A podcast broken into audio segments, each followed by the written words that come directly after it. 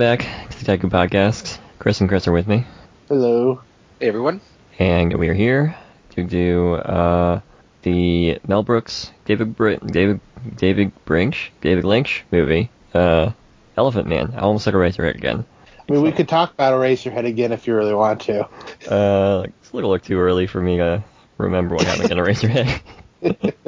um, we're here to talk about Elephant Man, based on uh, the real life Elephant Man, and uh, a couple of things that I definitely am not currently looking up.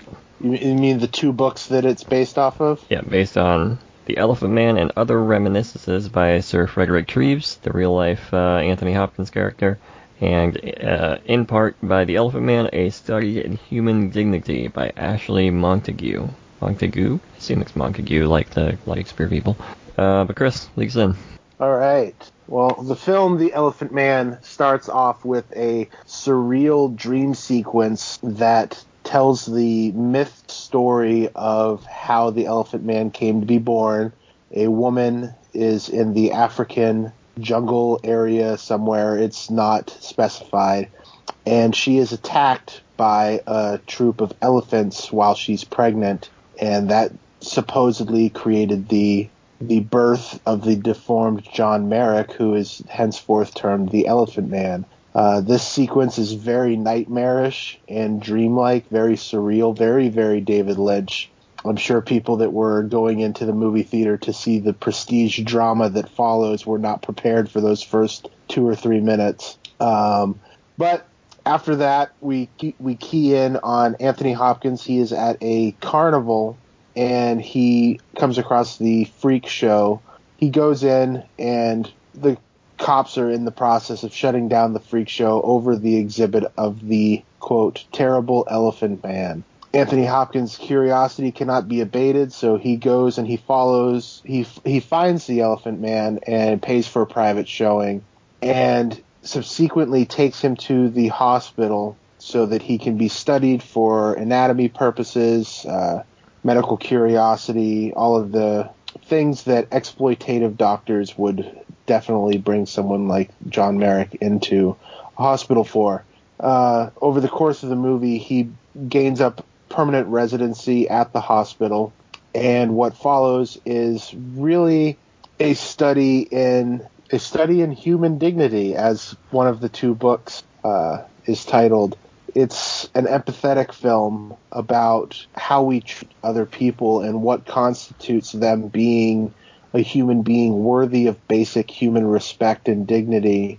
Um, one of David Lynch's most empathetic films. Um, John Hurt delivers a tremendous performance as John Merrick, who is covered in so much makeup you cannot tell that it's John Hurt, um, and the makeup is really truly extraordinary.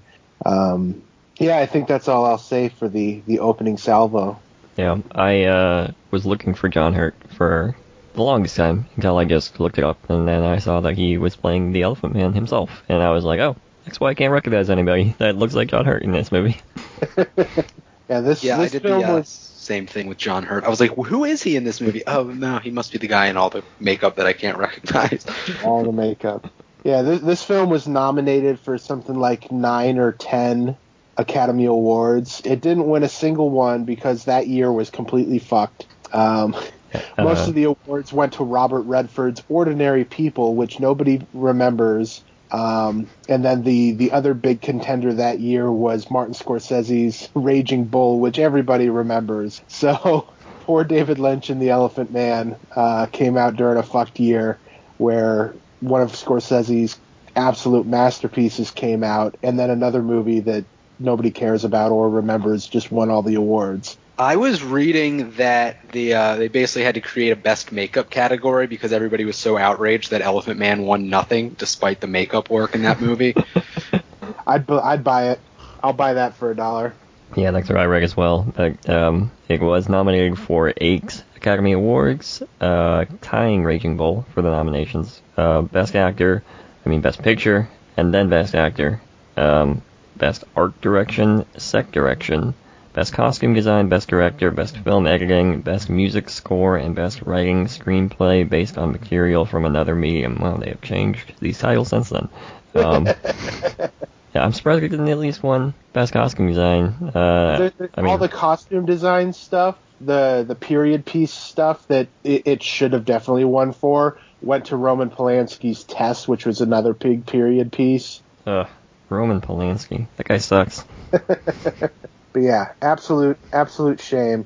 Poor the Elephant Man at the Oscars. Yep. So, um, I guess we'll start off with uh, what did we what did we like about the film? Unless anyone has anything to add to the basic setup and description. Um, I would only add that I think this movie is a big critique on basically people's uh, curiosity. It's a little heavy-handed with it, I think, when Treves is going around kind of panicking, like, "Oh man, I've turned him into a circus attraction again," um, because all now these rich London nobility aristocrats are kind of paying him visits, um, more for, I guess, the social what is perceived as the social status of you know you know meeting this this deformed elephant man as opposed to the handful of people who actually are truly like you know concerned with him and and think of him as a person and not an attraction. And it's pretty obvious i think in the film who those people are. And they are few and far between. Really like two or three. Or three or four sorry people throughout the whole movie that he interacts with. I think overall come across as thinking of him as a person first um, and wanting him to really, you know, experience a, a happy life because he's clearly a good, happy, or a good, kind-hearted person. Yeah, it's it's such. I think the Elephant Man is such one of the most exquisitely beautiful and heartbreaking films uh, because because the film I think is less about the characters themselves and more about the audience, the people watching it.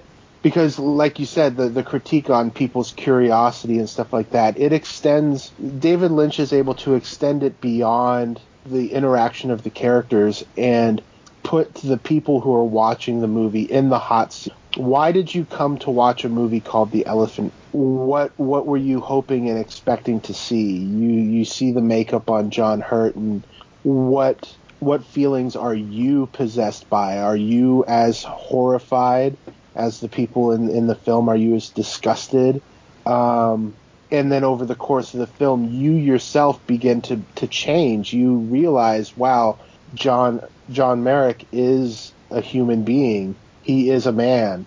You know, he he is smart. He even if he wasn't smart, he is someone who deserves basic human empathy and respect, and that's something that transforms in the viewer um, over the course of the film. I believe um, it's it's achingly beautiful in that regards, and how Lynch brings that out is so masterful. Um, one one background piece that I think is hilarious is, as Corey mentioned, it's produced by Mel Brooks for his uh, Brooks Film Production Company. Mel Brooks saw Eraserhead and met and de- demanded to meet David Lynch and was just like, "You are a madman. I love you. Please make a movie for me." um, and and that movie ended up being The Elephant Man, which is not something that it doesn't seem like it could be from the same director, but it's very obviously a David Lynch movie. It's such his movie. Um, but when you try to piece it at the time, like, what would this movie be like from the creator of Eraserhead? You yourself, you know, you're now instead of being curious about what the Elephant Man looks like, you're being curious about what the Elephant Man the movie is going to look like, and David Lynch is playing with your expectations of what you want or are looking for in his movie based off of oh you've seen Eraserhead, so now you think you know what this is going to be like. Um, I'm sure a lot of people thought that it was going to be an exploitative film about the Elephant Man, and were not prepared for the turns that he he puts the audience through. Um, Yeah, and I think that observation about like there is this extra layer um, where, especially in the beginning of the film, when we don't see the Elephant Man, like the first time we see it, it's got to be like 30, 40 minutes into the film when a nurse walks up, is bringing the Elephant Man his breakfast, and uh, she she and the audience finally sees the the whole um, being, I guess, of the Elephant Man. Um, you see John Merrick in his full form, um, and you see that he has like the large growth on his head. He has the arm that looks um, very large and deformed, and the the woman drops the food and is just horrified by uh, by this person uh, laying on the bed before her, and that's also the first time the audience sees it, and it's like, oh, this is uh, this is what has been a sideshow act from this point, or up until this point, and this is what we've been looking for as an audience. Uh, we wanted to see what's what was going on here. Yeah, and he builds that expectation up by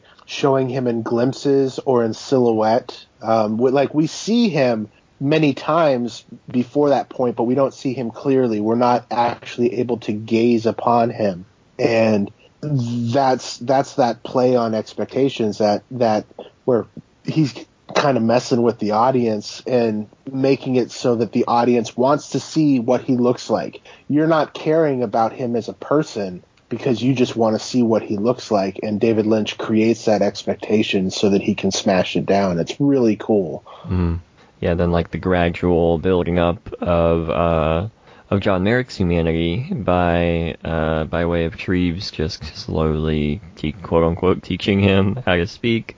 Um, but then we learn that he, he knows how to speak, he knows how to read, he's a very intelligent person. Um, he's just terrified that if he shows any of these things, he'll be seen as even more of a sideshow or beaten even harder for being a nerd, I guess. Yeah. All right. So what what did we what did we like about the movie, Chris? Um. So the f- first thing I would say is is I I liked how it balanced the kind of the surrealism that David Lynch exhibited basically throughout Eraserhead. There's these breaks where breaks in the movie um, you know, the opening and the ending both that are very much like, oh yeah, this is clearly David Lynch at work. Uh, and then there's breaks throughout the movie that are just quiet and brooding, and there's that good old humming in the background. Um, owing to him, owing to David Lynch as a painter, just to make you absorb the entire atmosphere of either the the. A lot of the times, I think it was meant to just take you out from the drama of the movie and just make you sit back and observe the setting and everything and really take in what the world that um, these characters and especially um, John Merrick are um, exposed to. Um, but what I think the real best part and what makes the movie so so strong is that it's this treatise on our curiosity, playing with those expectations, and by the end, like you almost just feel terrible for John Merrick, even though at the end of his life um, for the last couple years, he was given a very good life by these few compassionate individuals. He never was able to escape that level of people having this gawking curiosity towards him. And there's, you know, the big climax when the um, when people come by basically to, to, to where he lives just to gawk and, and stare at him and, and it turns violent and rowdy and he's abducted and it's so heartbreaking because at that point he's in the process of dying from the complications of whatever they don't they never they don't explicitly say like what ailment he has that's causing the deformity but it's clearly a contributor in him having a relatively short life. Um, and so as a consequence of that you know we really i think really like just feel so terrible for him because he had so much less time than than most people get um, to experience life and so much less time on top of that that he was really allowed to experience life. He was a sideshow attraction, you know, cast aside by people for years just because of the way he looked.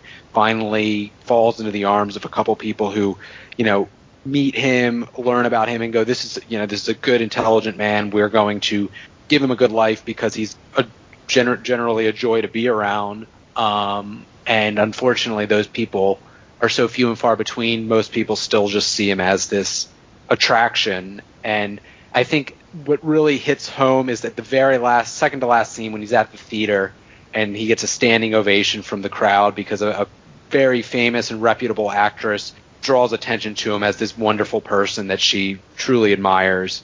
Um, and he's able to have his last moments, I guess, of life um, his last great moments of life being this really positive memory where the he's able to at least feel that people care about him as a man. And there's of course the cl- the line that is taken out of context or in context in a lot of other mediums since, which is "I am not an animal," that he says in the movie. Um, and I think that's the point that that leads directly into that scene where he's now accepted as a man among society. So it's about that. It's it's as much a critique on our expectations as it is meant to give us the emotional power force of seeing seeing Merrick be treated as a man that he should be treated as. That there's no no debate whether this is the right way to treat him. It's just what it should be and how it takes two hours of movie for us to get there. Yeah, I'm a really big fan of uh, what I mean. Lynch is really good at this kind of slow burny type storytelling, um, and it really worked well in this one just because of um, like what we've been talking about this whole time, the uh, slow reveal of the Elephant Man, um, and then the slow reveal of John Merrick's humanity up until the point when um, you see the best part of his life and uh, his tragic passing.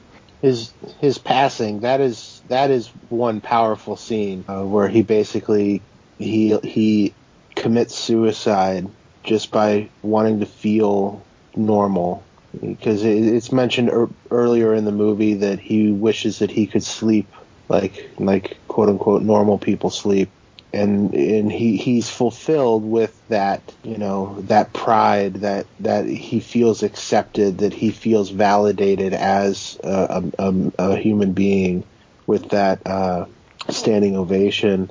He knows he's dying and it's it's but to me it's less about going for the the sweet release going out on his terms as it is. What's the one other thing that I still have always wanted out of life that I've never been able to have, um, and it's to be able to sleep. Yeah, because he, like, to this point, he's experienced all these things. He has met the, uh, um, the theater actress. He has felt the kindness from, um, and his wife to the point of breaking down in tears just because he doesn't, he has not experienced this, uh, since, uh, his mother. Um, and then he goes to the theater. He receives this round of applause for being here and being a friend of the uh, the theater actress, and this is how he sees the the pinnacle of his life. One of the things, sorry, I'm all I'm all super teary. um, one of the one of the things that's the the that I also really love about this film is the the brunt the the brute force um, of that scene where the the onlookers burst into his his room and the as Chris had mentioned, it turns violent. They're shoving liquor down his throat. They're pushing him and bullying him, and they eventually show him a mirror so that he can see himself, and it terrifies him. The the way that the film explodes, like that that scene feels like an explosion with the sound design, um, the score, um, and then the, the, the the editing. It's this moment where where we realize that we were not so different that long ago. We simply allowed ourselves to see him um, as a human being, and now when we see the same behavior that we had previously exhibited earlier in the film, I want to see him. I want to see him. Oh my God, look at that that makeup design. That's that's terrifying. When that is that is not just Jim holding up a mirror to the Elephant Man. That is David Lynch holding up a mirror to the audience, and it makes that whole scene that much more heartbreaking. It's mm-hmm. it's a really really powerful scene. It's it's David Lynch. It's the closest David Lynch gets in this movie to being surreal without breaking into a dream sequence or a surreal sequence um, by keeping it within the context and the framework of the film itself. Um, and I think that that transforms it a lot. Um, I really do. I think this is not close to my favorite David Lynch film because I prefer the very overtly weird and obtuse David Lynch, of course. But uh, this this is considered his best film by people who don't like that overtly and uh, obtuse David Lynch, and it's easy to see why. It's it's all of his trademarks, believe it or not, all of his trademarks within the context of a quote unquote normal film. It's it's it's still all about that. What what do we consider normal? What do we expect from a normal thing, whether it be a, a person or a film? And it just shatters all of it. Um, as Chris had mentioned, the the whole bit about Dr. Treves realizing that, that he's also an exploitator is a bit heavy handed, but I want to just take a moment to appreciate Anthony Hopkins as an actor because he is tremendous in this film as Dr. Treves, and not just myself, but most of the world at this point is used to Anthony Hopkins, the scenery chewing over actor. Um, a lot of people don't get to to watch older Anthony Hopkins where he's just genuinely a good a- actor that he really is able to command a scene with subtlety and quiet and power um, not just eating a, a, liver with a nice Chianti and some fava beans which has basically been his mode since 1991 um, I thought I thought the same thing. Like this is this is how this is how you can see Anthony Hopkins got to the point of being able to just be so reputable that he could kind of yeah do that play Anthony Hopkins in movies for the last 30 years. Yeah. like big shout out uh, Anne Bancroft as Miss Kendall. She's uh, terrific. Uh, she's just she's a legend. Yeah, she's she's fantastic in this. Mm-hmm. And she's the she's the first person that we see um, she she first learns about John Merrick by reading that newspaper article that uh, the governor of the hospital had written, the the letter, and she is the first person that is like, wow, I, he sounds like a really wonderful human being. Completely doesn't care that the article talks about how deformed he is or anything like that. Just he sounds like a genuinely good human being. She would love to meet him and when she she gets to meet him, he she presents him with two gifts: a picture of herself, which is such a movie star thing to do, um, and a copy of Romeo and Juliet. And throughout that that whole interaction, she never is oh my god like horrified or disgusted like a lot of the other people that come and visit you can see on their face the shock of seeing him and then you can see it softening as they talk to him and interact with him. She was soft from the very beginning of that interaction. She is the one person who treated him like every human being deserves to be treated from the get go. Um, and that, that I think that's what makes the, the scene where she dedicates her performance to him at the end. That's what makes that work is because she truly cared uh, from the from the first time she had heard about him. Yeah, and I love those scenes with uh with Anne Bancroft trying not trying, but um, you know, being a decent human being for the uh probably the first character that we see from the get go be a decent human being toward uh John Merrick. Um and just being uh being a friend there for for Merrick. Um in a way that uh that Treves and his wife has been have been, but like the first interaction with Treves is that we see him um, exhibit him the same way that the, the that the circus person did. So yeah, I mean, a part of me wants to switch gears to the uh, you know what did we dislike about the film aspect, but like I'm I have no input there. I mean, this is a really tremendously great crafted film. Um, yeah, there's not a lot I could complain about. I mean, so one thing, and this is not the fault of anybody involved with the movie, because it's post this movie that it became painfully overused in every dramatic climatic scene ever, but the use of adagio for strings at the end. not the fault of anybody involved in this movie. They could not have anticipated that Platoon would come out and a couple years later, and from there it would just be this incredibly overused piece of music. Yeah. I mean, so I blame I blame Oliver Stone for that. It's his fault. That's a good person to blame for a lot of things.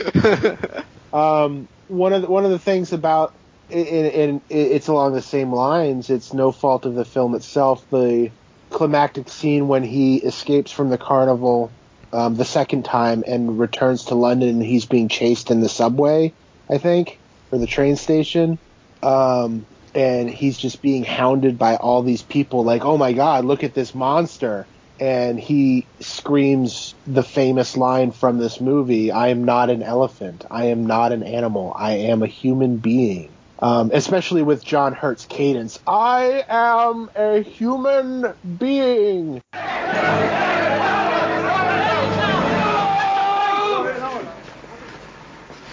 I am not an elephant.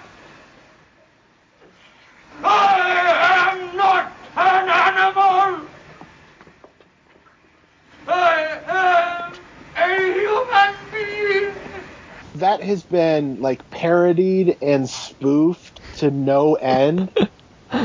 and so like that happens with a lot of movies and a lot of movies famous lines. Um, where it gets spoofed like in the simpsons and stuff like that and it's kind of just lighthearted they're not like really making fun of the line they're just oh my we have to say the line you got to say the line um, when you watch the movie for the first time after being exposed to the the spoofing of it like it kind of makes me mad because it's such a powerful and beautiful moment it's such a sad moment that the fact that it's a punchline in other media just kind of makes me mad because I we, I was talk, we were talking a little bit before we started recording.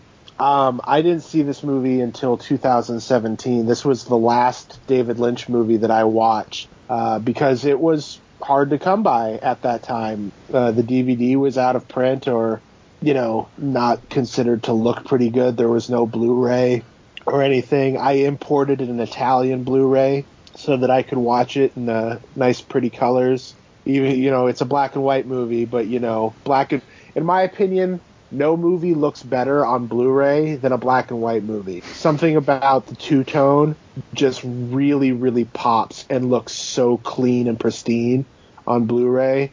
Um, oh my god, yeah, Blu-ray was built for black and white movies, in my opinion. um, and I, so my my entire life, I was what 35 at the time, so that's that's a that's a good number of years where I am not an animal, I am a human being has been a parodied punchline, um, a a good good na- natured reference, and then you watch the movie and you're just like gripping your heart when he says that line. I was mad, you know. So some things command respect, and I I feel that that that that, that line is one of those things that commands respect. Yeah, like I mean, I think because I mean, not I think it is because it is such an impactful and emotional moment and like well-known moment, uh, especially given um, like taken out of context, given John Hurt's uh, incredible overacting of it. Um, it is because of all those reasons that it is so parodied. I've never seen a parody. Well, I've probably seen the Simpsons parody because I've watched a lot of Simpsons episodes, but I didn't recognize it as such because I've not watched whatever Simpsons episode it was since then because I watched this movie last night at like 10 o'clock. Uh, but all of these uh, things in media are just uh, overused or make fun of. Uh, not make fun of, but uh, turned into a joke because like the people who wrote those jokes are uh, or were so impacted by them. I think that mm-hmm. speaks to the the gravity of this moment within the context of the film and also within the context of the greater cultural zeitgeist of Elephant Man, the movie. Yeah. Yeah, I think I think it definitely had most of the parodying was done at, most likely by people who saw the movie were you know were impacted by it and thought oh this will be a funny nod to this thing I like not never never considering that then the funny nod becomes what people recognize um, the Simpsons I noted Seinfeld had Jerry say I am not an animal uh, dramatically when cornered for picking his nose, like in just like the most stupid Seinfeld thing you can do. Like, I am not an animal. um, I, and I know it's el- been elsewhere too, like that line, um, which is so powerful in the movie. Like that entire build up to it is just man, you just feel like it's such a frantic scene. He's running through this chaotic maze of a of a um, train sta- train station, um, stairs everywhere, people everywhere, and then like the crowd keeps growing, and he just eventually gets cornered and collapses and says that line. It's such and it's just an, an incredibly made like well constructed scene, but none of it matters without John Hurt say like delivering that line as well as he did. Um, it just closes it out so powerfully, and he's I mean he's incredible in this movie. Anthony Hopkins is such just a convincing act, like so convincing in this movie. Um, without yeah without as you said the Anthony Hopkins overacting that we've all grown accustomed to, where he's just playing Anthony Hopkins.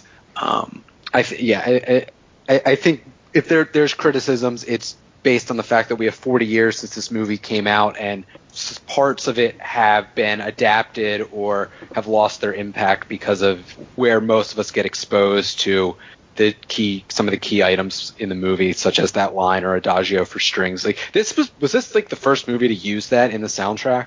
Do we know? I have no clue. Uh, specifically in the in the booklet, um, David Lynch talks in that like Lynch, but it's also from the Lynch by Lynch book or whatever it's called. Um, he talks about wanting to use this piece of music, and he had that piece of music, and then uh, one from the the person who did the rest of the the soundtrack, uh, John Morris, and uh, Mel Brooks showed both of them to the person who owned that uh, that song that I have uh, already forgotten, the Gashio by Strings. Um, and he said, "All right." Turned to him at the end, and he's like, "All right, this is this is the the song that we want to use. It's clearly better. Do you agree?" And he's like, "Fine." And like. Basically, this entire movie is David Lynch getting to do whatever the fuck he wants to do because Mel Brooks says, yes, do whatever you want to do. And everyone else is like, well, I'm not going to say no to Mel Brooks. Which is why I think this movie is so good. It's David Lynch got creative control. hmm Um, he he. We'll, we'll get into it a lot more next month, but he did not have creative control on one movie, and because of that experience, he never got to do like the big movies that he was going to do, and he went back to small movies and got to be David Lynch because he was like, "Fuck you, no, I want creative control." That was taken away from me once, and oh boy, never again. Yeah, I think so. I think this movie really shows the the alternate universe where David Lynch, you know, has creative control over his movies and becomes this just instead of maybe a more cult level filmmaker, he's heralded as is in the same breath as like all the great award winning directors. Um, but this is basically and, and he's been nominated for awards and he's he's been still very well regarded um, because he takes his own he's a, because he really gets his own voice through in his movies because he's forced himself to only basically only answer to himself. But um, the alternate universe where he's doing these big studio productions and he's able to do them brilliantly, uh, he has that ability. Um, and we only need one movie to really see that, and this is that movie. But to your question 15 minutes ago, Chris, uh, there, there's nothing bad about this movie that I can really see. Um, I rated it four and a half stars for whatever that means on Letterboxd, but like a lot of these movies that I, like I really love might be five star movies. I try not to just give that stamp of five stars immediately. Just um, I want to give it time to stew in my brain. Maybe give it a rewatch. But like this one is so full of uh, heart and humanity that um, I can't imagine disliking it in, in, in any way. Um, and that's not just David Lynch's talent, that is the talent of the cast in it as well. Uh, like, uh, the, there's this funny moment in the, in the book like, too, where w- one of the actresses, I forget who it was, but, um, uh, like the first day she grabbed David Lynch by the collar and basically said, prove yourself to me, not not in those exact words, but like that that was her intent. He's like, all right, yeah, I'm a nobody, and I'm working with fucking Anthony Hopkins and John Hurt. Yeah.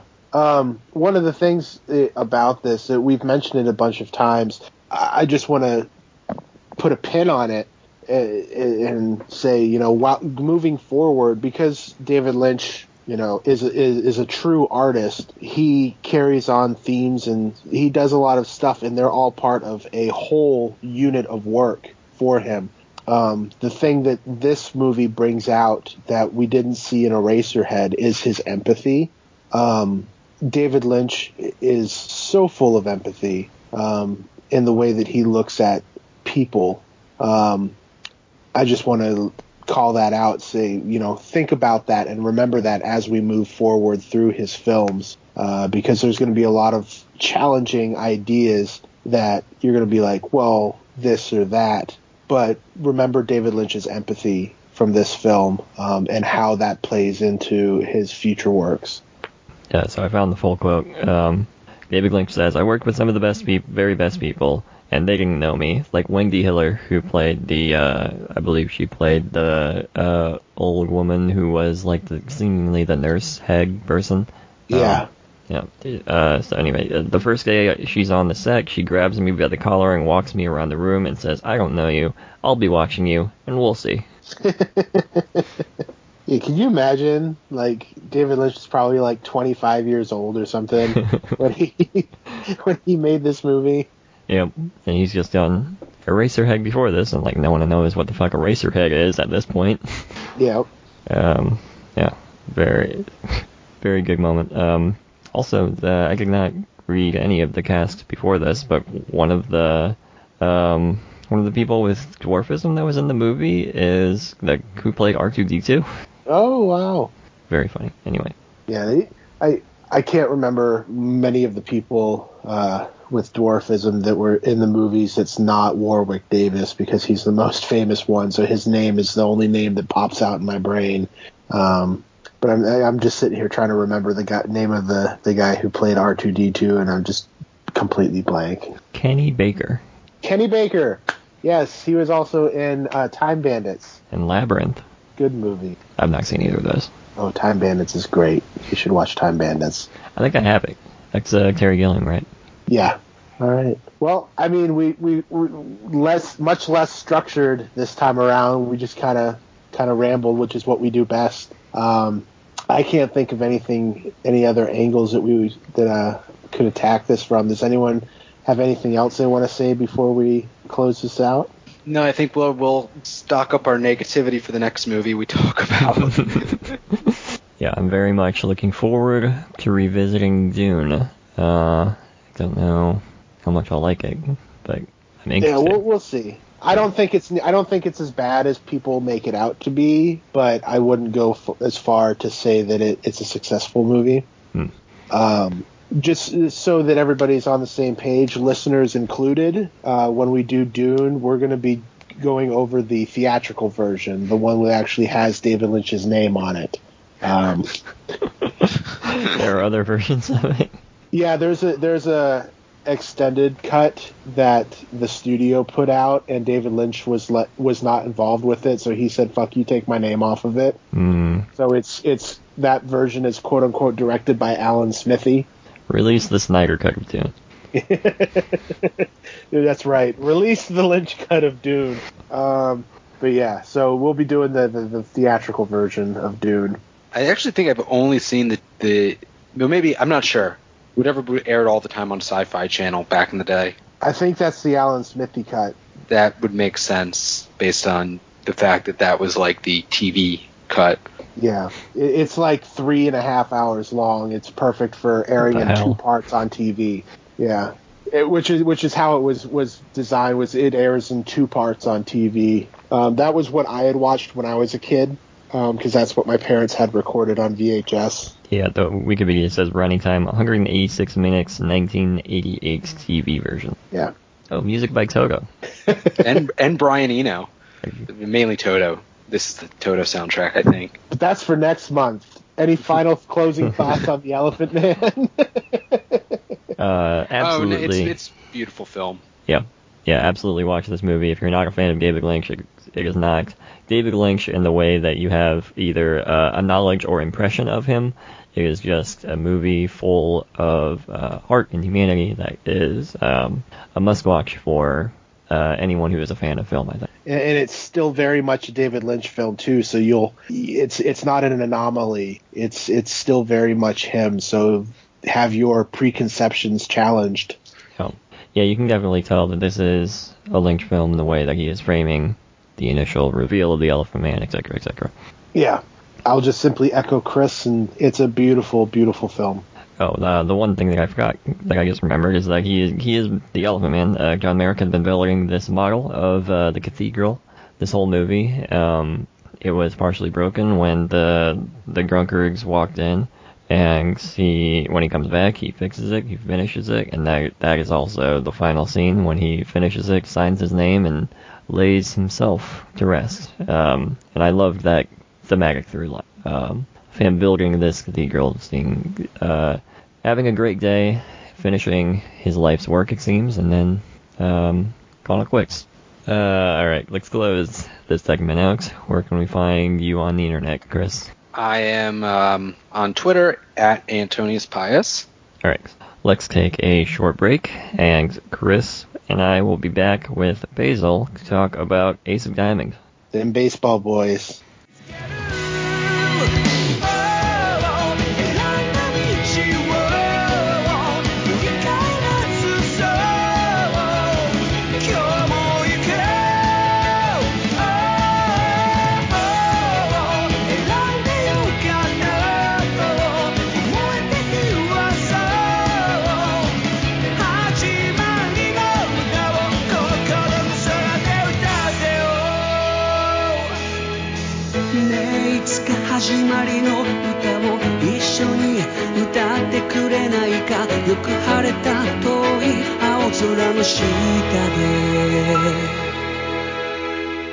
We're back. Chris is still with me, and joining us is Basil. Hello. Yes, I'm filling in for the guy in Alabama who likes baseball slot.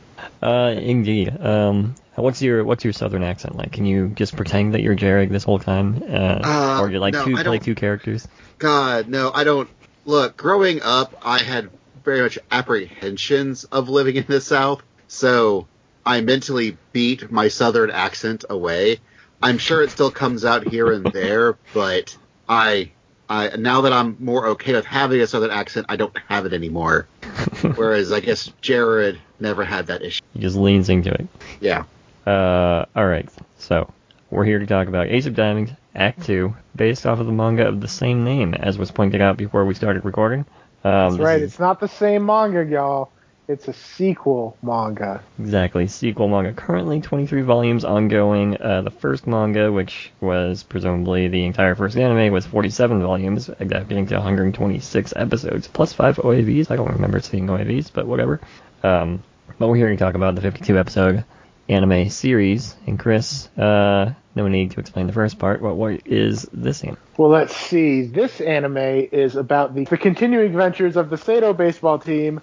Uh, it picks up basically where the last one left off, except not. So where the, the, the final scene of the first series was kind of like just this montage of them playing at Koshien uh, for the fall tournament. And this one picks up, they're actually still playing, and my brain didn't jive quite right, but it doesn't matter. It doesn't matter at all. They play a couple of games at Koshien, they do kind of good, and then they lose. Oh no. Sad, Ah. sad, sad tears. Everybody goes home wounded. I don't think there was any, like, it's been a while since I watched these episodes. No, so I very, don't- very I don't critically. think there was any big, big issue. Like, it was just, nope, they played a better team and they lost, right? Yeah, yeah. Uh, but very critically in this is that I believe Furuya was in for most of the game, or if not all of the game, and Sawamura. Well, the point is Sawamura never got the chance to play in the game, so like his dramatic moment at the end of that arc was that he picked up the uh, dirt from the bullpen mound and said, "I'm never going to be here again." Oh, that makes me sad. like yeah i think wasn't like the the the opposing team's pitcher was like he is like one of the uh super awesome amazing pitchers and he was actually pretty much pitching through pure spite and rage because no one else has to deal with living up north like they do Yeah, that sounds familiar. They're they It was were a a- it was Hokkaido, a Hokkaido team. Yeah, and they like have to play through the snow, and they're like, no one else plays through the snow but us.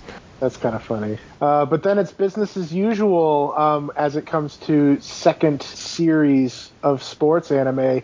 Everybody, our first years, uh, Sawamura, Furuya, the awesome guy with the pink hair whose brother died when the third year's retired. Haruichi, and he didn't die. He didn't die. They retired. He just Same graduated. thing. Yeah, it's the same thing, y'all. It's the same thing. um, I guess we're talking about baseball anime with with Adachi hanging looming over. I guess we can't joke about that because that dude murders everybody. Um, and uh, we get a new batch of first years in, and it is training time. It is kind of where it goes. It- there's a lot. It's 52 episodes. I'm not going to walk us through the whole thing, but that's the basic setup, y'all.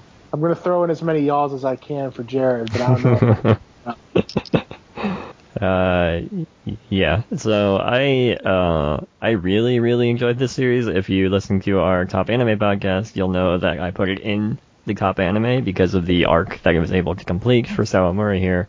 From the point that I mentioned of uh, taking the the bullpen Derek at Koshien, saying that he's never going to be here again, to the to the eventual point where he gets at the end of the series, which is having the ace number and being uh, the proverbial titular ace of the diamond. Um, so like and I, finally, finally, like the entire run of that first epic, super long season and this season, everything's been building up to this one moment, and boy, does the anime nail it.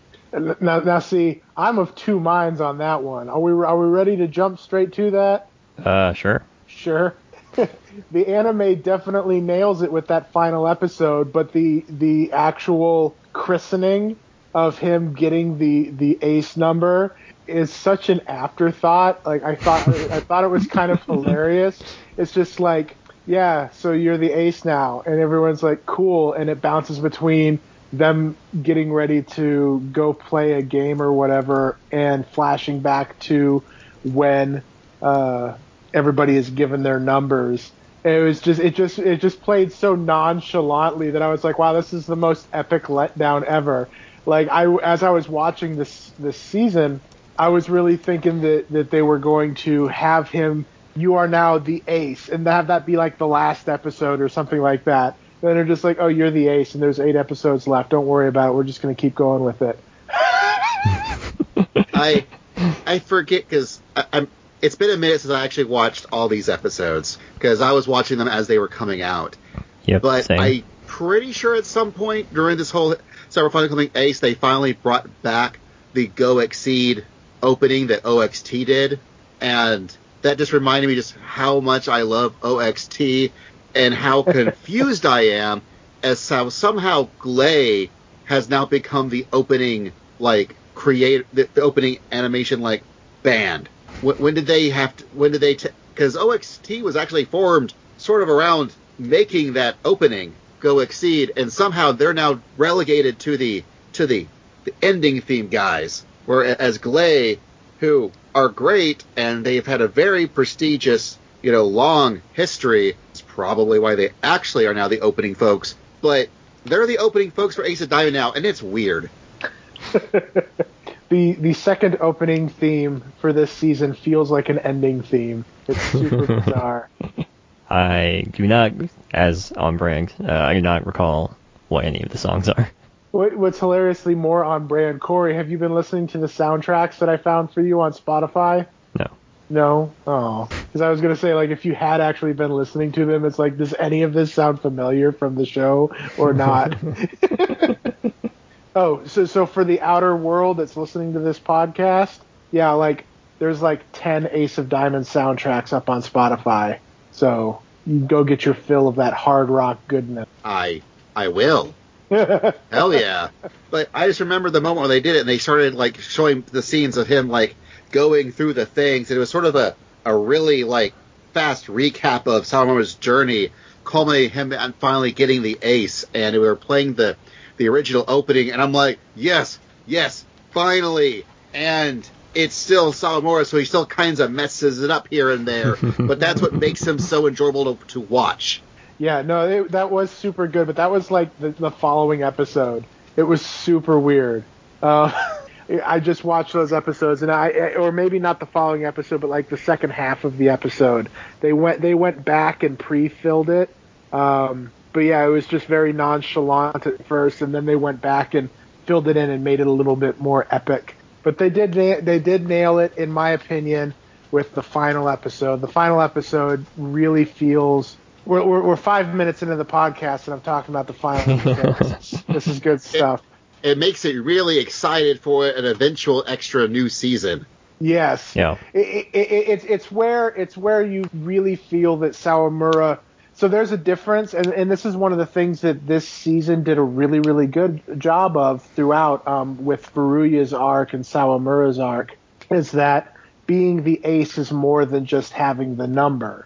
And so with those last uh, eight episodes, Sawamura gets the number, but the final episode, it's it's where you really feel that Sawamura becomes the ace. Like he really understands the weight of it, and he's ready to become the ace because he's been fucking up and nervous and doing all the stupid Sawamura shit um, after he got the ace number for like those two or three games that are played in those last eight episodes. And then it's like, no, now Sawamura is the ace, and the series ends, and you get really pissed off because now you're ripping, raring, and roaring. You just want to keep going. Um, I think they nailed that perfectly. Yeah, and I think like even leading up to Sawamura getting the ace number and like Furuya, because uh, once they lost the Koshien, or once they got knocked out of the Koshien, I believe the coach was like, all right, no one has any numbers, no one's spot is guaranteed, except like obviously people's spots are guaranteed. But the point is that we don't really know what, we don't know whether it's going to be Sawamura or based on performance in the Koshien, because like both of them performed very well, uh, both at the Koshien and leading up to that. But like they both realized that Miyuki, whose spot was definitely guaranteed. Whisper, no one, no one knows that, but everyone knows that. Uh, uh, they realize that Miyuki is going to graduate at some point, and like he's the one that really makes Sawamura who he is at the beginning, and he's not going to be around for Sawamura's last year, which is obviously going to be very important. He's going to gain the most experience, so we have this like these two new first year catchers, Yui, who's a smaller catcher, um, and Okumura, who is more of a Miyuki type and kind of quiet and very confrontational with Sawamura. Um, and that that at that point, Sawamura and Furuya start working with those two and like really uh, growing as individual pictures rather than pictures that throw with Miyuki. I really I really like that that setup with the two new catchers too. It because it's we we know Miyuki he's not to last beyond this section of the uh, of this of the story. When it gets to Act Three, he's to be gone. Um, so they had to do something, and I think what they're doing with these two pitchers is really really smart. Even though they're obviously setting up Baby Mei. Uh, Okumura looks exactly like Mei Narumiya, to, and it keep it kept freaking me out because I watched the fir- I watched the first half of the series like six months ago, and then I watched the second half last week and the week before. so, like, I f- kind of forgot who everybody was. I knew somebody in there was related to somebody. I eventually figured it out who was related to who. But I was there, I was like, is this like Narumiya's little brother or some shit? That that'd be cool to play against his big brother. But no, that's not the case. He just looks a lot like him. Uh, but he's his. I think he's a good foil for Sawamura because he's got the same attitude as Furuya, except he has a personality from the start. Oh, I was about to say that. I was actually about to say that. Like, man, Okumura's great because I realized, oh wait, we never gave Furuya a real personality. We should fix that already. and they made it Okumura, Therefore, further invalidating Furuya, even though, as I mentioned pregame, uh, that they really did a really great job for Furuya, really drawing on some some faces onto his cardboard cutout to try and pretend like there's some definite that character. No. But Okumura actually has that definition. Yeah. I I really liked what they did with Furuya uh, in this in this series. He's not a fully fleshed out character. Like you, you're right, he's not Okumura or Sawamura or like half of the other people on the team. But they really gave Furuya some some dimension to where I actually gave a shit, um, and that was kind of amazing. So for the people listening, what happens is uh, Furuya gets injured and basically gets taken off the team for for two weeks and then he has to like reacclimate himself to pitching so that he doesn't hurt himself again or even worse and it's during that time period where they start letting Sawamura really start taking a foothold and he starts to to shine um, as they say and you actually get conversations like Furuya talks to Sawamura in this season he he says that he has feelings. It's really jarring considering the Furuya that we had for 150 episodes. I mean, Um, the guy who would just occasionally growl and do Dragon Ball Z powering up notions whenever he's slightly annoyed. yes, that was all he did. Now he's talking. Um, and, you know, maybe it's a case of too little too late uh, for you, Basil, but, like, I really dug that. I thought it was really good for the series as a whole because now now I actually cared about the rivalry. I actually gave a shit a little bit about Furuya because it, it, did a good job of making it seem not making it seem of giving you insight into that. Oh yeah, Furuya actually does care a little bit because he talked and had feelings instead of just being angry. So so now that you know that he cares, you kind of get into his get his back a little bit, and so it actually makes the rivalry between him and Sawamura more palpable, um, much more tangible and exciting in that manner for when for when they're they're battling for the the ace number. Yeah, and I mean, like, I wrote in my review of the last episode that Furuya has basically been a pitching machine design or disguised as a character this whole time. And like that's, I still agree with that take, um, because, uh, well, I wrote it, but also because, um, like I've always believed in the rivalry on the field between Furuya and Sawamura. Like they get a, the show does a very good job at showing how uh, Furuya is this rival on the mound and how he's just has all of this innate talent and stuff. But yeah, he has uh, basically no character until uh, up until the what's that other terrible coach coach's name Ochiai, I think. Um, Little Thanks. goatee boy. yeah, right? yeah.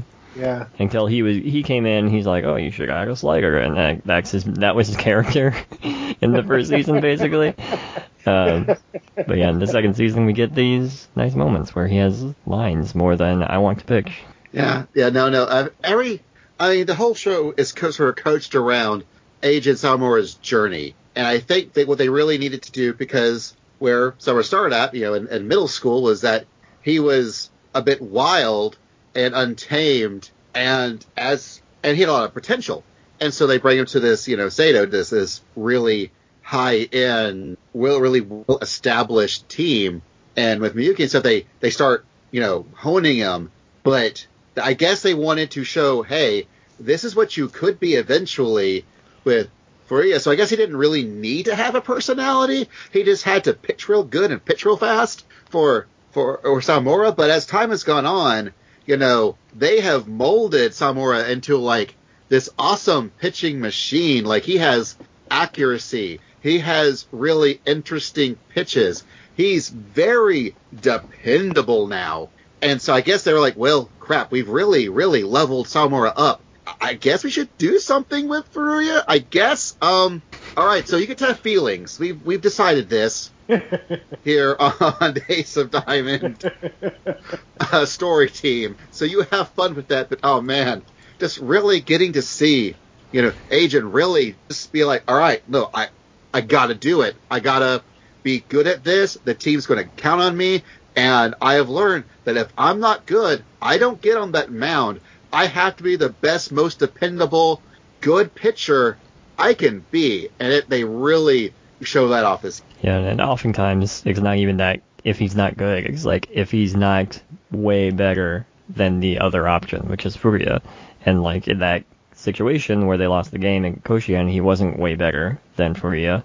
And uh, in Japanese high school baseball, they have this uh, this idea that you need to just keep the picture in for the whole game to be able to uh, really put the weight of that ace number on him, despite what all of the analytics say. Just ask Kevin Cash and the Tampa Bay Rays. Um, But yeah, like if this were a Major League Baseball game and Furuya was struggling at all in some sort of large situation and there is someone like Sawamura right behind him, he's absolutely not staying in that game. It's only in this context of the anime where he would, or in the context of Japanese high school baseball, I guess, as I understand it, even though I've watched zero of it outside of an anime context. Yeah, I don't. I guess it's more dramatic to have the whole ace thing be like, no, you are the ace. You've got to stay in the whole time. That's that's the mark of a true baseballer guy. Even though that's absolutely not what actually happens anywhere else I've ever seen baseball played. But it makes for real good drama. So hey, Well, the show doesn't even like hammer that in. That's just Sawamura and Furuya. I want to pitch as much as humanly possible because like every team that they play, they're like we have the starting ace or the relief ace, and ooh, they're using their ace in this way and that way, and ooh, the the the change up thing where they keep rotating players every two or three innings. Every team does something unique and different with their ace and treats them like human beings who can't pitch for nine innings straight.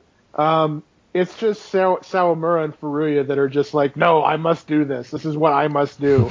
I don't, I don't, I don't even think Coach wants that.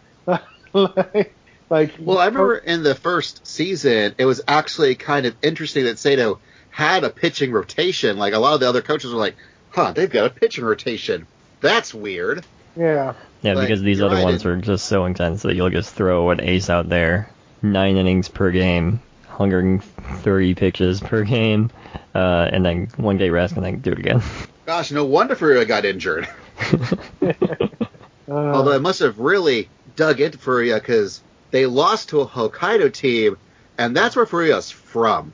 And he was apparently so strong, and now there's this other guy in Hokkaido that's actually better than him. Oh, that had to that had to really, really dig in and make some character growth happen. but they skipped that. Maybe that'll be in the next season. I, I do kind of wonder if maybe you know as they go through on, they probably will have to face that team again, and they'll be really curious to see what pitchers they use against that other angry, anger Furuya. Uh, Chris, I think we were, or you were texting me about a particular team that they, or not that Seido faced, but that was uh, an opposition to our main characters' teams. Um, let me look at our conversation. it's the American team. oh yeah, yeah, yeah. Okay, the All Star, the All Star game. Yeah. What about it? I don't know if you wanted to talk about it. I can talk about it. Um, so one of the things that I thought was really neat. So in the context of the story progression, as we are going through and spoiling the whole series um, in random order. Um, sorry for those that were hoping to at least get 30 minutes into the podcast before the ending is spoiled. Um, not what we do here. they uh, actually I can't remember the exact circumstances, but they they either didn't enter the spring tournament, the the Kanto tournament, or they lost really really quickly, and I think they lost to the Yakushi team. That's what my brain is trying to recall, but I can't remember. But for some reason or another, they're not in the Kanto tournament, so they just practice a whole lot. Um, and in between the Kanto tournament and the summer tournament, which is the big the big tournament, they have a, an all star team game where they pull a bunch of third year players from all across. Uh, I think it's just Tokyo, all across all across the Tokyo teams. No, I think it is like a lot, a big part of Japan at least, because they mentioned that they don't let, uh, like they didn't let uh, Inashiro, uh, Mei's team and Seido form a picture catcher battery because they didn't want them to have that much information about each other. Oh yeah, that's right. Yeah. Um, which which that worked out super well. Yeah. Uh, yeah, so they get they get players from all across Japan, and instead of being against like some crazy super all star team from America, it's just one school from America, which I think is kind of hilarious. Um, and it, it sounds like it's like a Catholic school or something, like the way that the name was. It was like United Youth Front, which wow, that sounds like the Nazi school. what what is my brain? Oh, no. doing? what is happening in my mind? Don't wake up at 2:30 in the morning, folks. It's not good for you. There wasn't even a 2:30. This morning there was. Yesterday there wasn't. Oh yeah, okay. Daylight savings is bad, y'all. Real bad. It's terrible. We shouldn't be doing it. Anyways, Um, but what I was texting to Corey about was, um, well, I'll get to that. No, I'll say it now. The, I found it really hilarious that this Japanese manga, the, written by a Japanese author, being created into a Japanese anime by a bunch of Japanese creators, um, still manages to make the Americans racist, uh, which I didn't see coming. Um, I thought it was kind of hilarious. It was just like superly casually racist too. Like at one point, some of the American teams they're watching Seido play somebody, and they're like, "Oh man, we thought we'd be we'd be playing a bunch of ninjas, but no, they're they're actually play ba- they play real baseball over here." Uh, and then in the middle of the uh, of the All Star game, Miyuki steals second base or he hits a double, one of the two. And one of the American guys is just like jaw drops. He's like, "Oh, this is how the Japanese samurai play." Uh, okay, so I Alright, do. yeah. I looked up my review for this. I have slight corrections. It is the best players in Tokyo, and it was East and West Tokyo because those are separated in the tournament bracket, I believe. Um, and then this place is called the Winged Youth Academy, W Y N D. oh, good. Less Nazi-ish. Good. it's the youth academy. Yeah. Oh, so different. Um, but yeah, no, I thought that was really hilarious. But one of the things that I thought was really interesting about the the All Star game was how it was presented. Uh, the first episode I thought was a complete fucking mess. It was probably like my least favorite episode of the whole series because it kept bouncing back and forth between the All Star game and some practice game that Seido was playing. I can't remember uh, what the details were on that.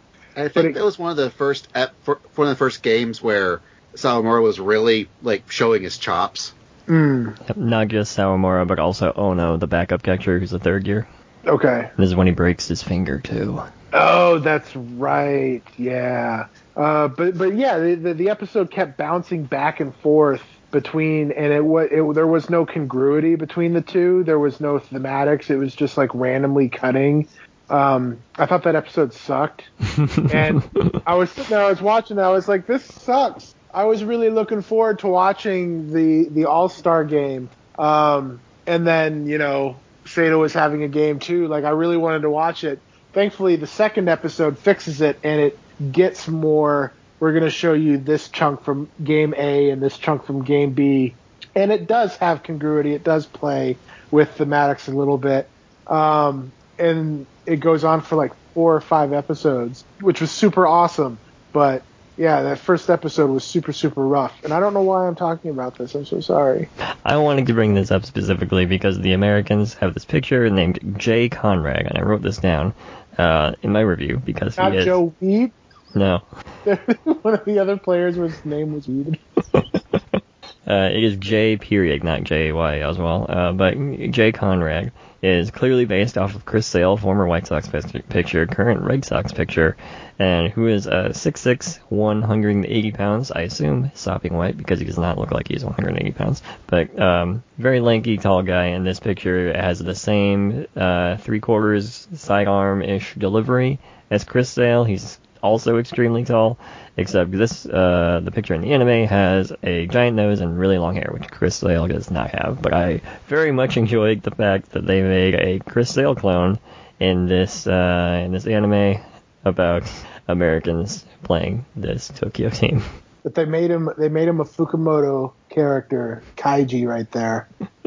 That's all I could think of was like he looks like he he looked like Kaiji or someone from that universe. Yeah, maybe it was an amalgam of both. Yeah. Yeah, I think the other thing, other key thing here is that Ono uh, is playing the role of catcher while Miyuki is at this training camp, and the fact that he does break his finger um, in these episodes it forces those first two, those two first year catchers to step up and really um, solidifies the relationship between Okumura and Sawamura as well as Yui and Furuya. Um, and I really appreciated those episodes for it, and uh, as always in in baseball anime, Ono cries because he's no longer able to play baseball, and I wrote, so suck it, Tom Hanks. There is crying in baseball. Oh. Uh, But no, man, he's not out, man. If they if they keep winning, he can make it back through Koshien. So they But- gotta win, and then Ono can can can play again. Yeah. Right, but oh man, just when they really just hammered in, you know, how actually important Ono is to the team and to our pitchers. Like he's not just the other catcher. Like he's very foundational for them to become better pitchers and for the other up and coming catchers to see this, to see what Ono's doing and not just hotshot Miyuki who's just this genius. There's this other guy, you know, pulling up from his bootstraps as it were, who's a very foundational character. Was that was really nice to see them appreciate Ono. hmm It was, especially since I don't remember this character from the first series at all. They did a really good job of introducing him to me and making you know making him seem like he is such a rock. You know, I really thought Miyuki was the only fu- only fucking catcher on the team during the first season, uh, the first series. Um, but yeah, no, they nailed everything with with that the, the those those episodes. Yeah. I mean, I remember Ono from the first season only as far as, uh, of course, they're going to have another catcher for one because injuries can happen. But then secondly, he was the guy that uh, would sniff, not sniff, what's the opposite of sniff? Ex- exhale, uh, and like have the little spurts of air come out of his nose. Oh, the little huff. Yeah. Like, if I remember correctly, I think the big thing was like during like that first the first season, he was one of those folks that could not catch Furuya's fastballs. Hmm. And that was one of his big things was he was going to get to where he could catch those fastballs, and it wasn't just going to be Miyuki who could do that. Okay. But I really glad I'm really glad what they did with what they did what they did with him for this season. Yeah.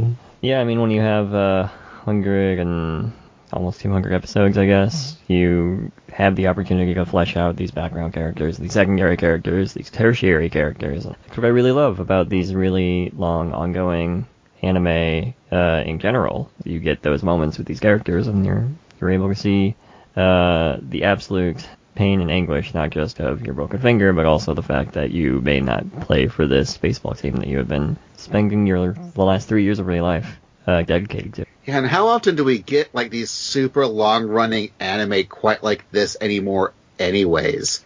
Like so much anime is if you're lucky you might get 24 episodes. Yeah. It, that's still mostly regulated to the the big Shonen Jump properties. Like Black Clover is like 170 episodes or some shit now, but.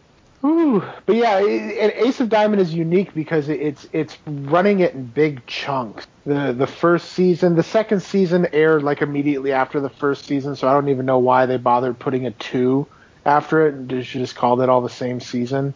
Um, those were all like 52 uh, one was 70 episodes one was the other one was 52 episodes now this one is 52 episodes.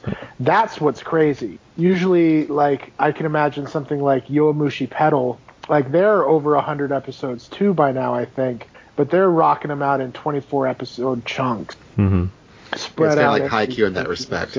yeah. But man, for for my money, I think from the genre of now that's what I call sports anime. There is nothing better than Ace of Diamond. Nothing. This is like because there are other baseball animes, things like Adachi, where he'll cover other topics through the lens of baseball. But this is this is a show about baseball. This is a show about what the players are doing, what's their mindset when they're playing the game, how they're handling the game outside of school during practice. It's all comes back to baseball, and it's so good at it. Mm-hmm. I was going to mention something along those lines. Like this, th- there's no subplots. There's no story about what they're doing at school and the love interest. Like, no, this shit is just about playing baseball, going to practice, and playing games and and talking about baseball. Like, this is just like hardcore, and that makes it, you know, all the more miraculous that we're at like 180 some odd episodes. And, and it's probably going to keep on going. It's like, goddamn. Like they're, they're, they don't like even Haikyuu added a bunch of other stuff to to its formula. Uh, this is no, this is just baseball talk all the time. Yeah, 178 episodes total. But yeah, This is, I, this is also the longest show I think I've watched in like over a decade. I think in terms of like a baseball anime, purest baseball anime, this is as good as you're gonna get probably.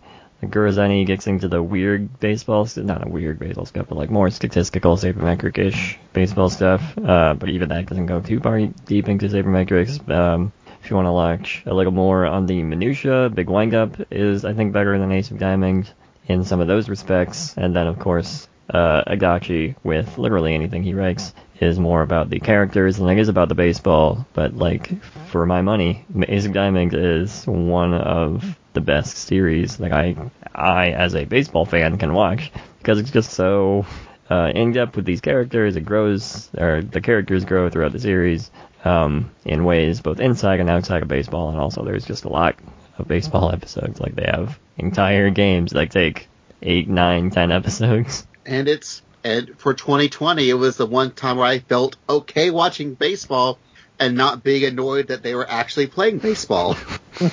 True, true. Ah, well, did we have anything else before we jump to questions? I just want to give another sh- uh well an initial shout out to Kawakami. Every time he is on the screen, I'm like, yes, Kawakami, you should have been the other pitcher, not Furuya, but whatever. I'm still glad you're here, Kawakami. He's still really good. Uh, He, he got decidedly much less screen time this series too, which I thought was a bit uh, obvious, like eh, conspicuous. There we go. Like, he was conspicuously not as present. Which is And- funny because in this season, you also have a lot of the other third years being like, yo, yo, show, where's Kawakami? Come on. Like, this is our last set of games. What, what, what you doing? So hopefully he gets more screen time and, and the, the, the next chunk of this arc. Yeah.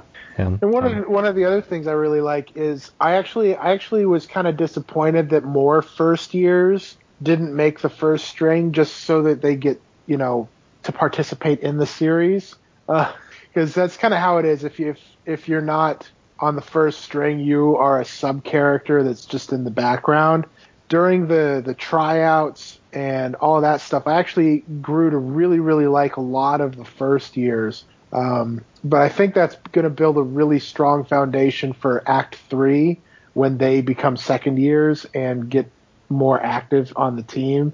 That's laying that groundwork. But yeah, no, I think I think that they did a really good job with introducing a lot of really good new characters this series. Um, in, instead of just playing off of the old cast, which one of the one of my big complaints from season two of the first season was all the third years were gone and I didn't know and nor did I give a shit about all the new the new the new the, new players on the team because the the first season didn't spend any time caring about anybody except for that first string.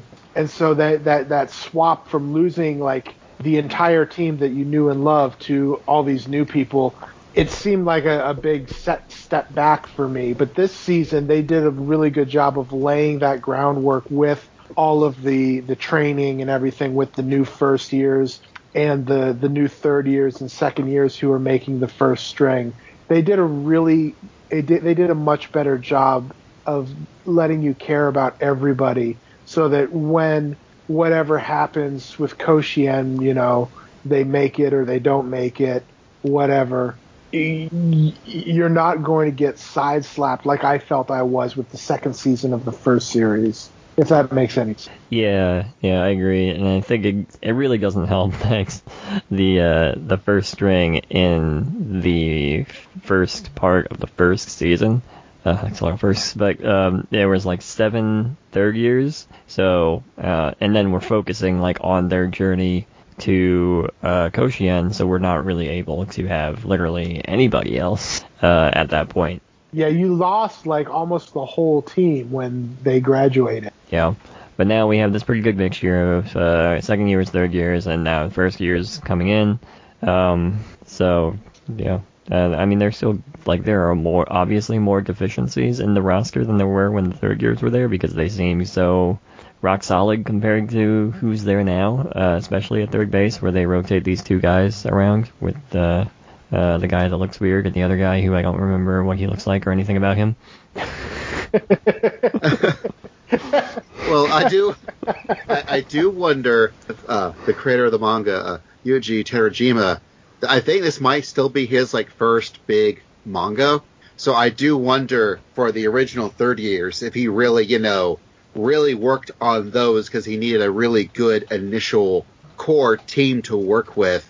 And then when he had to bring in new first years, he was like, oh, shoot, I already, I already shot my shot. I already pitched it. Uh, crap. Um, all right, let me write these guys.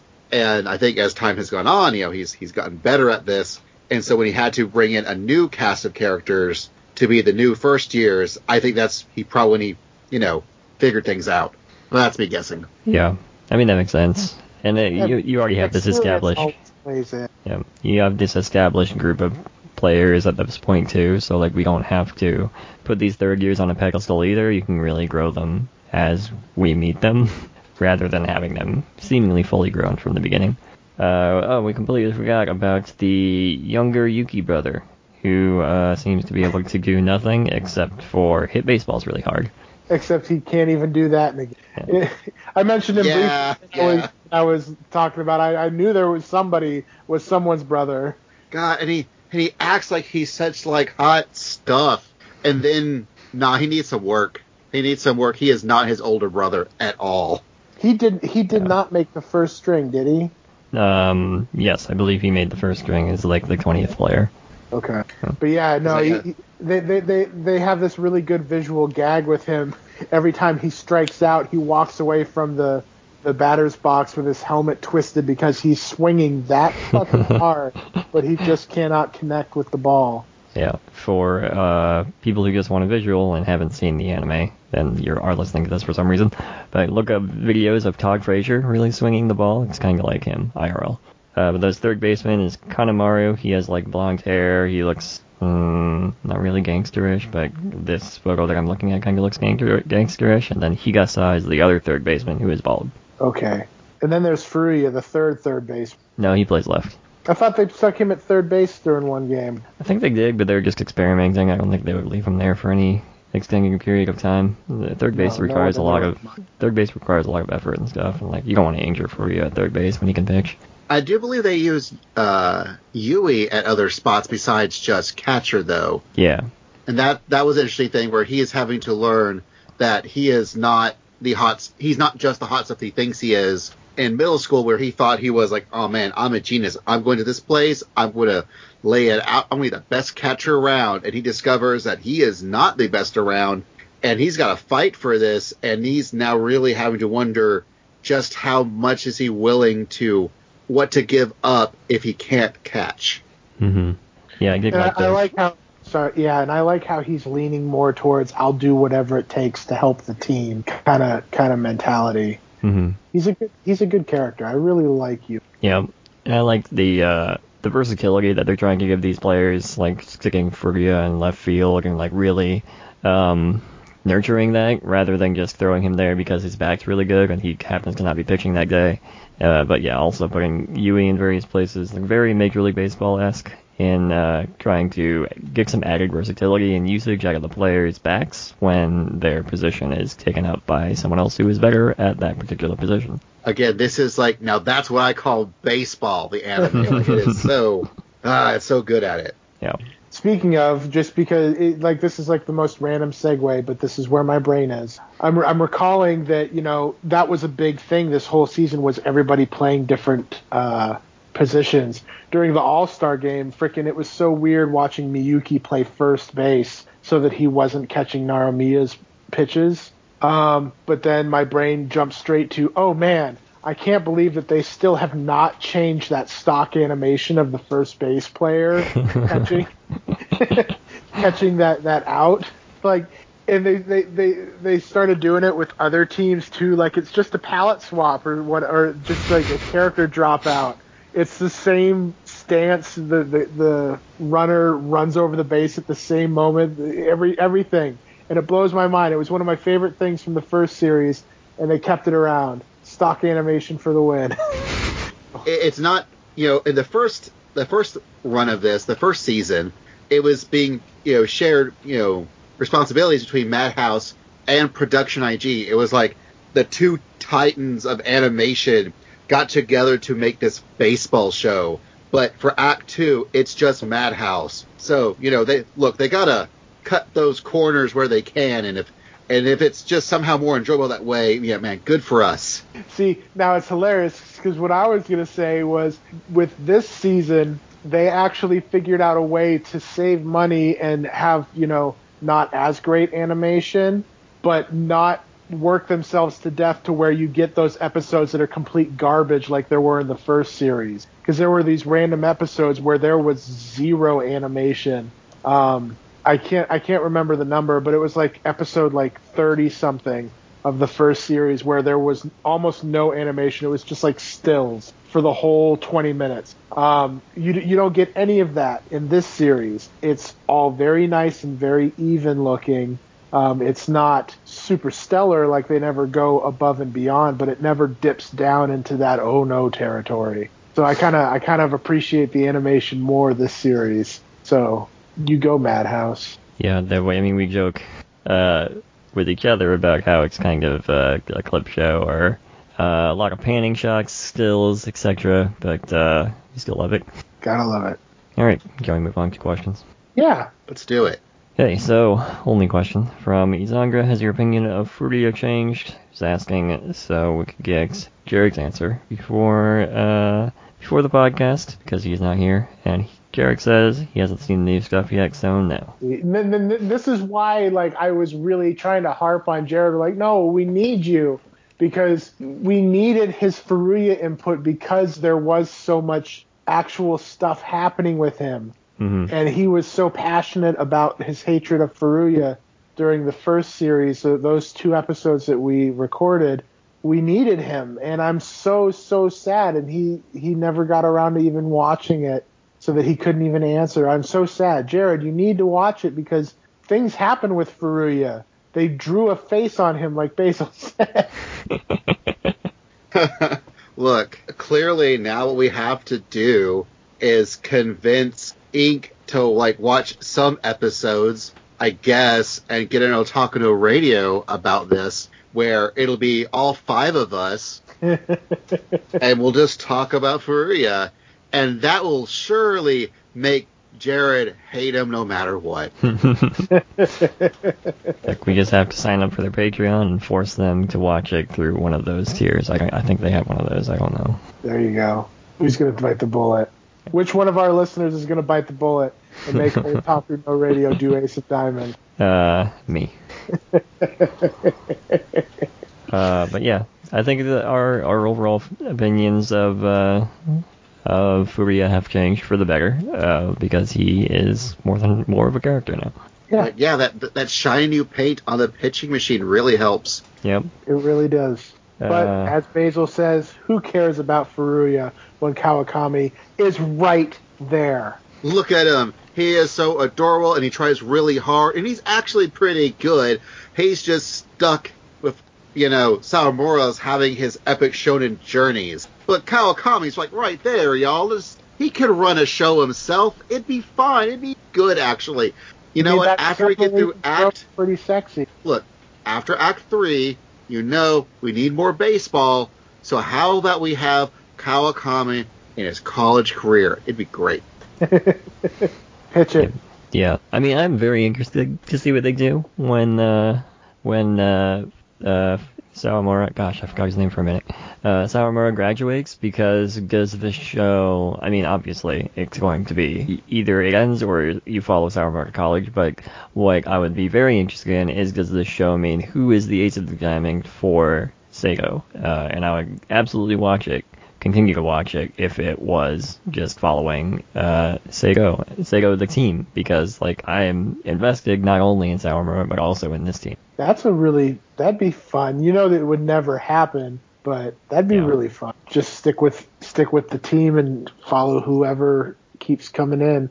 Uh, there you go. The next Ace of Diamond is that new first year with the glasses who can't who can't talk to nobody. He's going to become fucking badass. Mm. Watch. Quote me on it. also, our, we we haven't really talked about too much about the coaching staff uh, of Seido, but I really enjoyed Tessin or Teshin, the, the main coach, Kato and how we actually had to deal with his coach's team, like his the guy that he coached under, you know, he learned under his team. That was that was really nice. Yeah, And that, that was, if I'm not mistaken, that was also the coach um, of Sato who took Sato to Koshien hmm Yep. previously. Yeah.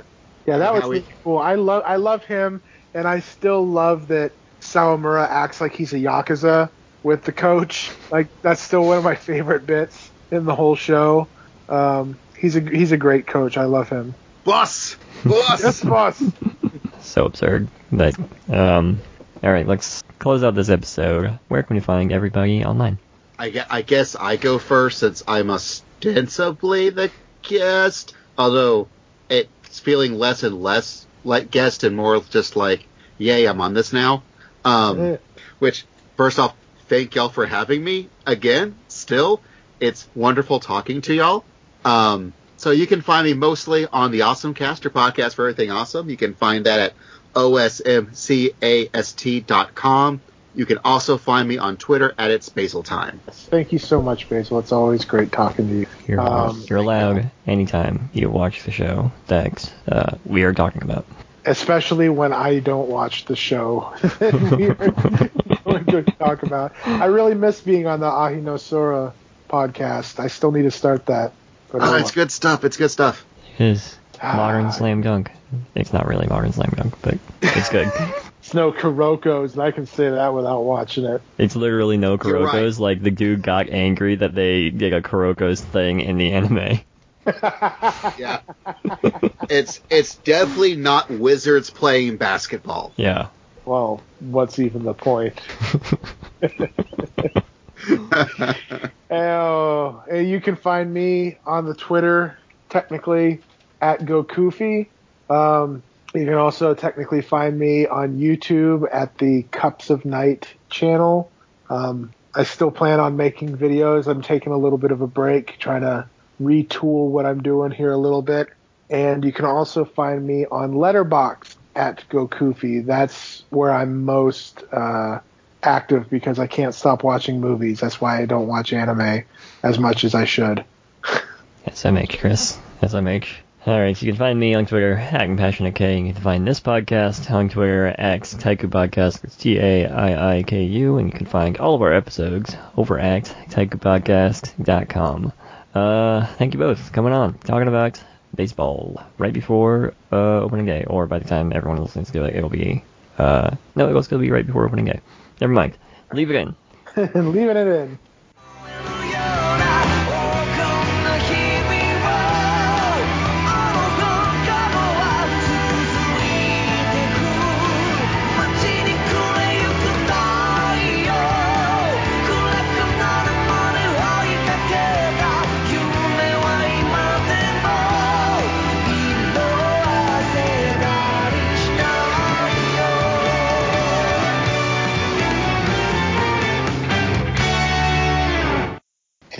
Great anticlimactic moment, I just want to say that I'm proud of us that nobody mentioned Michael Jackson buying the Elephant Man's bones. You did?